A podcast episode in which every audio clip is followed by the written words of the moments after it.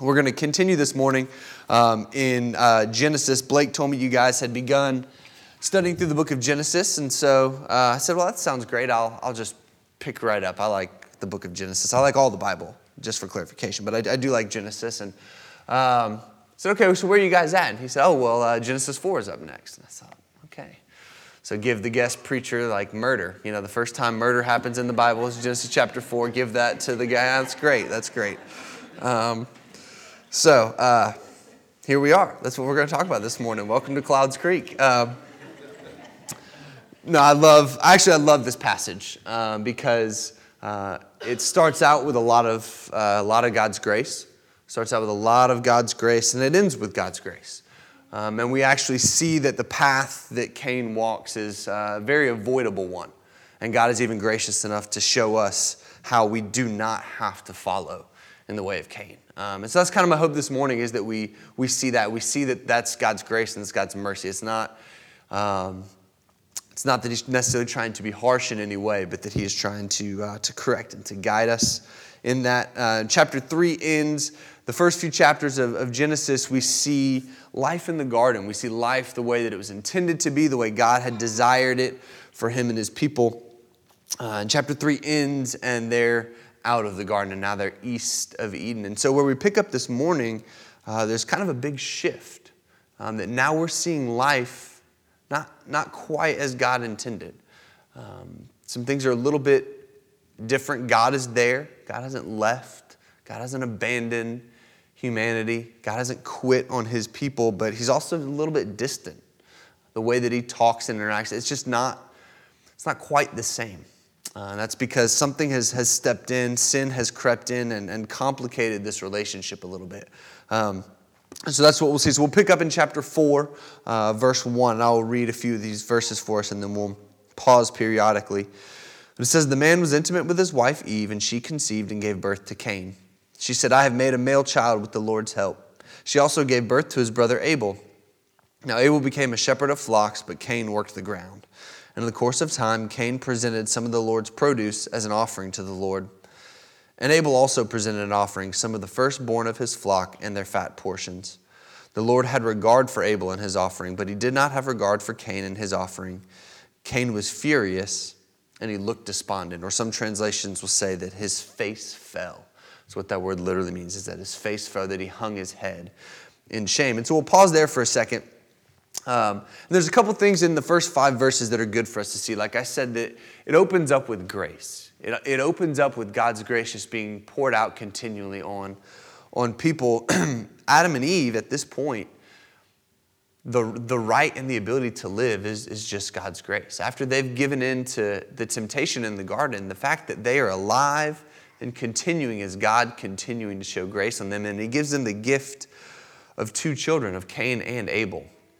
Um, and so I, I, was reading this again this morning, just going over it uh, before I got here, and, and, I thought about Blake and Maddie bringing another life into this world and, and how I'm so thankful for the grace of God in that.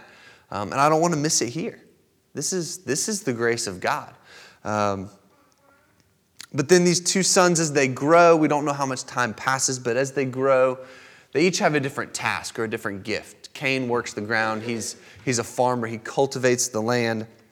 And Abel's a shepherd. He takes care of the, the livestock and the flock and watches over them.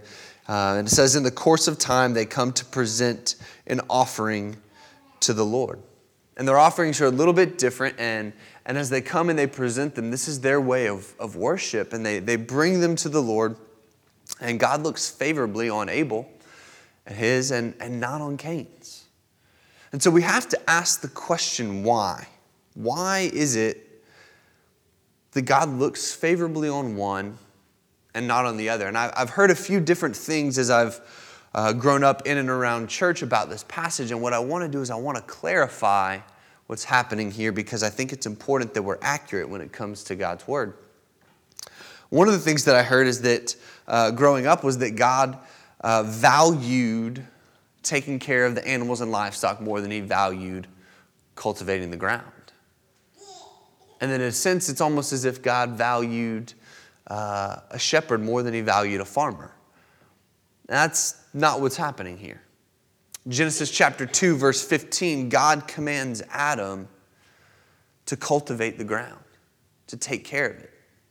Cain's not doing anything wrong by being a farmer. Cain is actually doing the very thing that God has made him to do, to take care of the earth. There's nothing wrong with his offering in that regard.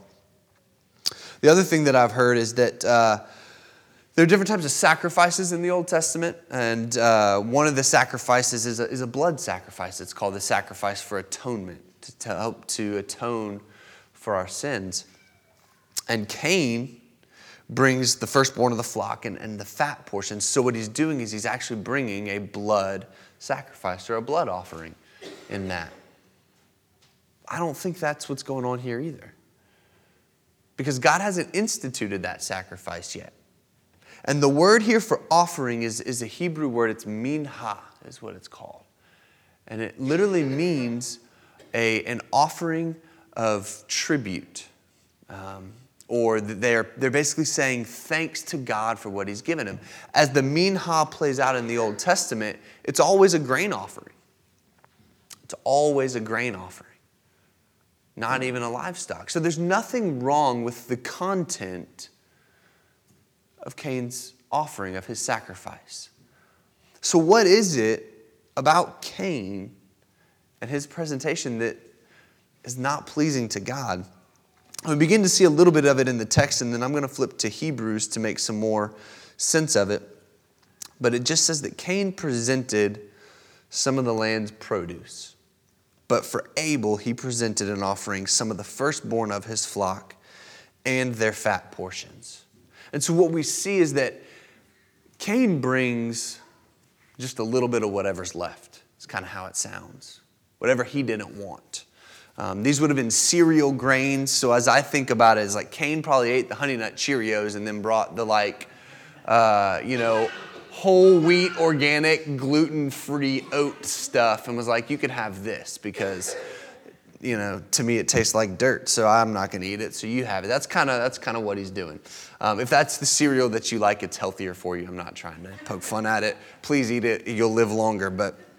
Um, you know, you can take it off the shelf and I'll, I'll eat my Honey Nut Cheerios and Froot Loops. Um, but this is, this is what's happening is that Cain, Cain doesn't bring his best. He just brings something. Abel brings the firstborn of his flock, which is the best, and he brings the fat portion, so he brings the best of the best.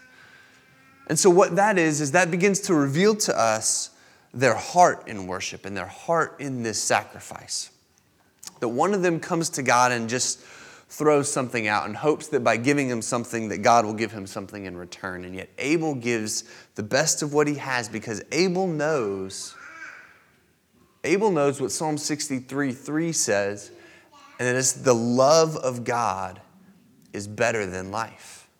And that nothing he has in this life is better than knowing God and being loved by him. And so he'll bring whatever it is that God desires, whatever the best of his flock is, he'll bring. Hebrews chapter 11 expands on this just a little bit for us. Um, Hebrews 11 4 says, By faith, Abel offered to God a better sacrifice than Cain did. By faith, he was approved as a righteous man because God approved his gifts, and even though he is dead, he still speaks through faith. And that tells us that it was actually faith that led Abel to do this, that it was his faith in God, his faith in the goodness of who God was, that led him to bring the best that he had. And it was Cain's lack of faith that caused him to hang on to his best for himself, to cling to it for himself, and to just offer the extra, the leftover, whatever he didn't want to God. And then if you fast forward to verse 6 in that chapter, it says, Now without faith, it is impossible to please God, since the one who draws near to him must believe that he exists and that he rewards those who seek him. So, the nature of faith, a life lived by faith, is one who draws near to God because he believes he exists. He trusts that he exists, but he knows more than just the fact that he exists. He knows that he is a rewarder of those who seek him. And this is what Abel does. Abel knows that, Abel trusts that, and he lives by that and Cain doesn't. And this is the difference in their offering. This is the difference in their worship. And I want to pause here for a second because I think that this is something that's incredibly practical for us. as followers of Jesus, that we live by faith. This is how we approach a life of faith, a life spent following Jesus. And there's, so there's three things that I pull from that. Um, and because again, I'm a Southern Baptist preacher in some way, uh, there's three points and they all start with the same letter. That's just how we, we like to do things, and it's the letter A. So um, a life lived by faith does three things it apprehends, it accepts, and it acts.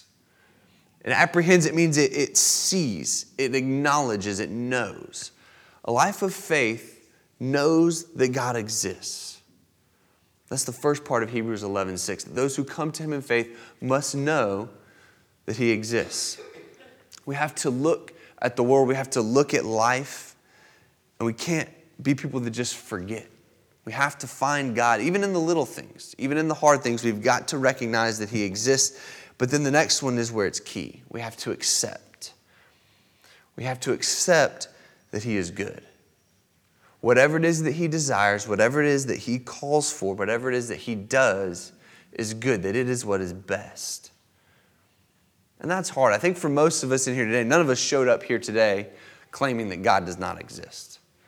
Or we'd be somewhere else on a Sunday morning, probably, probably our beds, right? We know that He exists, but do we really trust that He's good?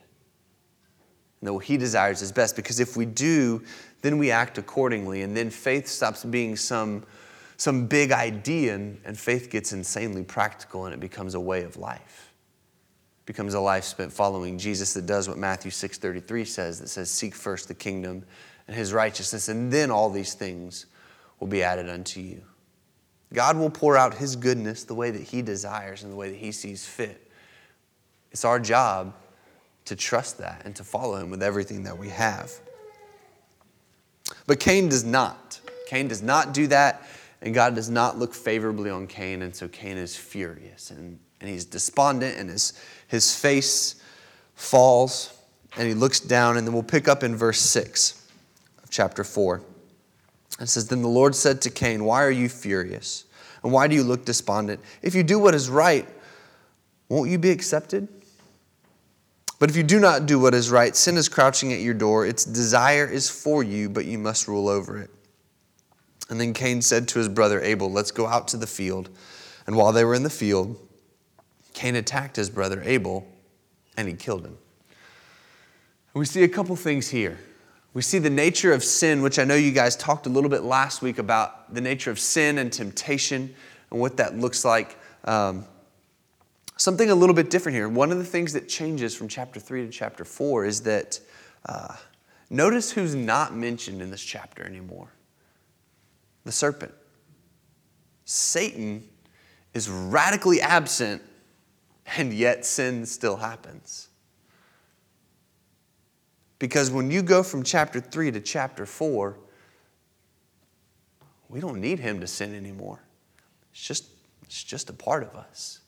It's kind of embedded in who we are now as people, is that our default mode, our natural response to the world is, is sin. It's to distrust God and to rely on ourselves. And make no mistake, Satan is real and you have a very real enemy and you don't need to take it lightly. Um, but if you're anything like me, I, I can do bad all by myself. He just makes it a little bit harder. That's the way that tends to work for me. And I think that's what we see here is that God is, is coming to Cain and he tells him, he says, if you do not do what is right, sin is crouching at the door. Its desire is for you, but you must rule over. And he tells them what sin desires to do. Sin wants to conquer you, it wants to take over, it wants to make faith the last thing that you think about. It wants to conquer your life, but it does not have to. Cain's fate is not bound. There's a way out, there's a way back that God has provided for him. All he has to do is listen.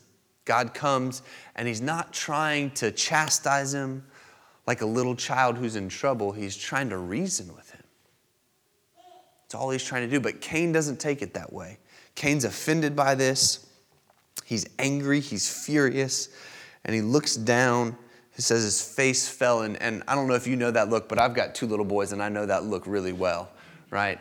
You walk in the room and one of them is doing what they're not supposed to do, and it's, it's this look, right? Right about here. I said, Luke, what are you doing, buddy? Um, nothing. yeah, okay, okay. Um, I also know what nothing means. Um, we know that look. It's, it's the look of shame. And that's what Cain feels in this moment as he feels shame. He knows that he's wrong. He knows why he's wrong. He doesn't need an explanation of it. I don't know how old he is at this point, but he's old enough to know. He's smart enough to figure that out. He knows that he's been wrong, and, and he feels shame for it. I don't think he's supposed to feel shame. I think he's supposed to feel guilt. And these are different things. Biblically speaking, these are very, very different things. It's the difference between conviction and condemnation, as the book of Romans puts it later. See, guilt says that you messed up, that you sinned, or it goes even beyond that and says that you just are a sinner. That's part of you.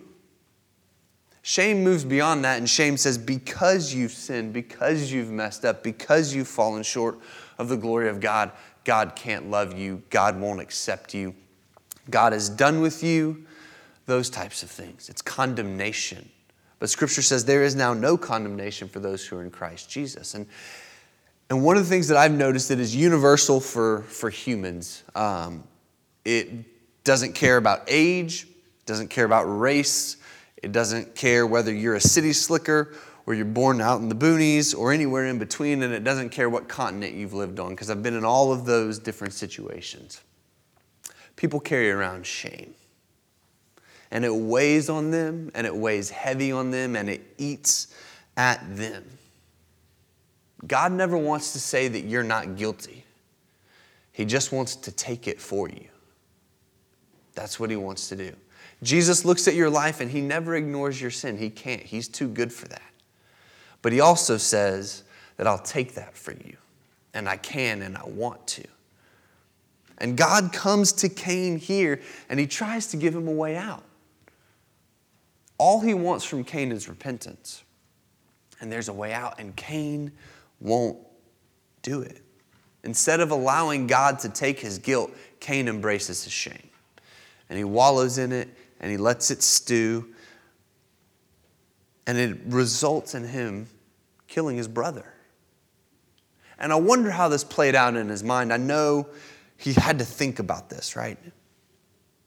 He, he probably played that scene over and over in his mind, replayed the memory of bringing that offering, replayed the memory of, of God accepting his little brother's offering and not his own. He probably repeated the words from God in his head over and over and over. Why are you so mad? Why does your head hang down? What don't you know that if you just if you just do what is right, you'll be accepted. If you just come back to me, if you just repent, I'll take all of that for you. That's all you got to do. But if you don't, and God gives him a warning, and God's warnings are always God's grace says, if, if you don't, it'll consume you, it'll, it'll take you over. And I bet he repeated those words in his mind over and over and over. But every time he did, and he thought about obeying, and he thought about trusting that God's words were best, he remembered what it felt like to be rejected. And he remembered what it felt like to watch his brother be accepted. And the embarrassment that comes with that. You know that feeling when your face just gets so red and, and hot because you, you're embarrassed of, of what you've done. And he embraced that instead. And he gave in to that. And Cain chose to be dictated, let his life be dictated by what he felt rather than what he knew. Faith is hard, it's not easy. I put it in those three words apprehend, accept, act. You can boil it down to AAA. Faith is going to save you just like those people that'll pick you up on the side of the road if you have a flat tire, right? AAA will always be there for you. I say that and it trivializes it and it makes it so simple and so easy till life gets really hard and it's just not that easy. It's not easy to trust what you know over what you feel. But it's what we're called to do. That's the life of faith. God is always good, even when he doesn't feel like it. And if Cain would have trusted in that and come back to the Lord, this was all avoidable. But, but he did not. He ignored God's correction, he ignored his warnings. And he said to his brother, Let's go out into the field. And while they were in the field, he attacked his brother Abel and he killed him. And then in verse 9 it says, Then the Lord said to Cain, Where is your brother Abel? And this is one of the most kind of chilling things in the Bible for me. He responds, He says, I don't know. He replied, Am I my brother's guardian? Am I my brother's keeper? And then he says, What have you done? Your brother's blood cries out to me from the ground. So now you are cursed, alienated from the ground that opened its mouth to receive your brother's blood you have shed. If you work the ground, it will never again give you its yield. You will be a restless wanderer on the earth. we're going to stop right there, and that's not exactly the happiest note to end on, but I do want to draw this back to something um, that I do think is good, and I do think um, should bring us some comfort and some joy. I don't think Cain woke up one day and decided that he was going to become a murderer. I'm not sure. Thankfully, praise the Lord, I've never been down that road. I don't really know what it's like. But I don't, I don't think anybody wakes up one day and is like, this is, sounds like a good career path. Let me, let me go for that. They, they happen into it. They trust their feelings over their God. They embrace the anger. They want to get even. Sooner or later, they end up doing something they they thought they'd never do. And they look at where they are and they say, How did I get, how did I get here? And I think that's what happened to Cain. We wander into sin, but what God makes clear back in verse 6 and 7 is that we may wander into sin, but we never wander out of it. We wander, uh, we, we come out of it by continually trusting in the Lord continually being obedient to his warnings and his callings and his desire on our life. That's how you master sin and you find your way out of where you got yourself. We never wander out of it. But Cain, Cain fully embraced it. He gave into it.